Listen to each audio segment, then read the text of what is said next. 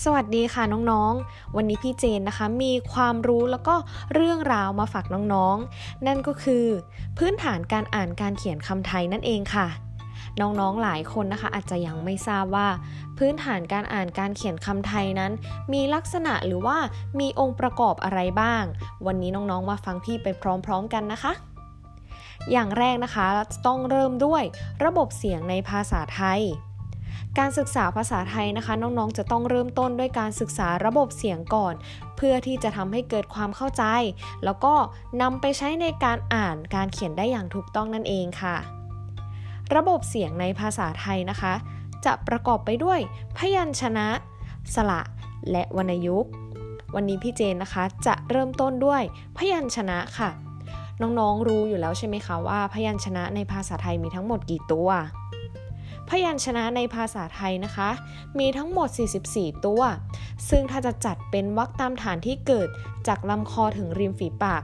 ตามแบบอย่างของภาษาบาลีสันสกฤตนะคะ ก็จะแบ่งได้ดังนี้ก็คือ 1. วรรคตามฐานที่เกิดจากลำคอ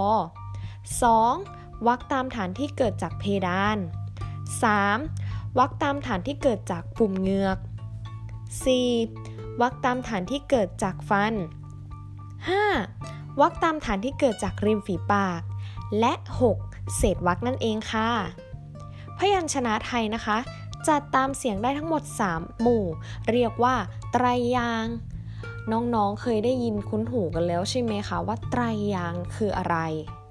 ไตรยางนะคะคืออักษรสามหมู่ ซึ่งได้แก่ อักษรสูง อักษรกลาง และอักษรต่ำเรามาดูกันนะคะว่า อักษรสูงมีกี่ตัว อักษรสูงนะคะมีทั้งหมด 11 ตัวค่ะ อักษรกลางมีทั้งหมด 9 ตัว และอักษรต่ำมี 24 ตัวค่ะ แต่ในอักษรต่ำนะคะ จะแบ่งเป็นอักษรเดี่ยวและอักษรคู่ อักษรเดี่ยวคืออะไร อักษรเดี่ยวคืออักษรต่ำที่ไม่มีเสียงคู่กับอักษรสูง ซึ่งแบ่งเป็นทั้งหมด 10 ตัว ได้แก่ งองู ย่อหญิง นอเนน มอม้า ยอยักษ์ รอเรือ ลอลิง วอแหวน และลอจุลานั่นเองค่ะ ส่วนอักษรคู่นะคะก็คืออักษรต่ำที่มีเสียงคู่กับอักษรสูง ซึ่งมีทั้งหมด 14 ตัวนั่นเอง นั่นก็คือ คอควาย คอคน คอระคัง ชอช้าง ชอเชอ ซอโซ่ทอมันโท ทอผู้เท่า ทอทหาร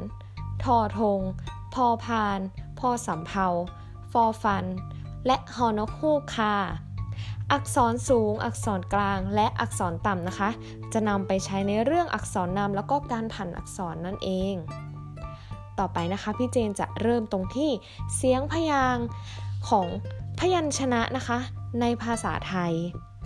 จริงๆ แล้วตัวอักษรนะคะที่ใช้แทนเสียงพยัญชนะเนี่ยมีทั้งหมด 44 รูป แต่ว่าตัวอักษรหลาย ๆ ตัวเนี่ยที่ใช้แทนเสียงนะคะ ก็จะแทนเสียงเดียว จึงทำให้เสียงพยัญชนะเนี่ยมีจำนวนที่ลดลง ซึ่งจะเหลือเพียงแค่ 21 เสียงนั่นเอง ซึ่ง การออกเสียงพยัญชนะของคนไทยนะคะ ที่ยังเป็นปัญหาอยู่ในปัจจุบันนี้ก็คือ การออกเสียงตัวรอเรือลอลิง และอักษรควบกล้ำนั่นเองค่ะ ตามหลักภาษาศาสตร์นะคะ เสียงรอเรือเป็นเสียงที่รัวในขณะที่เปล่งเสียงเนี่ยจะต้องทำปลายลิ้นนะคะ ให้มีลักษณะอ่อนตัวที่สุด จนสามารถกระดกขึ้นไปแตะหลังฟันได้หลาย ๆ ครั้งนั่นเอง และส่วนการออกเสียงของตัวลอลิง ขณะที่เปล่งเสียงนะคะ จะต้องใช้ปลายลิ้นแตะปุ่มเหงือก และก็เพดานส่วนกลางไว้ ริมฝีปากเปิดปล่อยให้ลม ออกมาทางข้างลิ้นนั่นเองค่ะ วันนี้น้องๆได้ความรู้อะไรกันบ้างคะ ไว้ EP หน้าพี่จะมาต่อนะคะ ขอบคุณค่ะ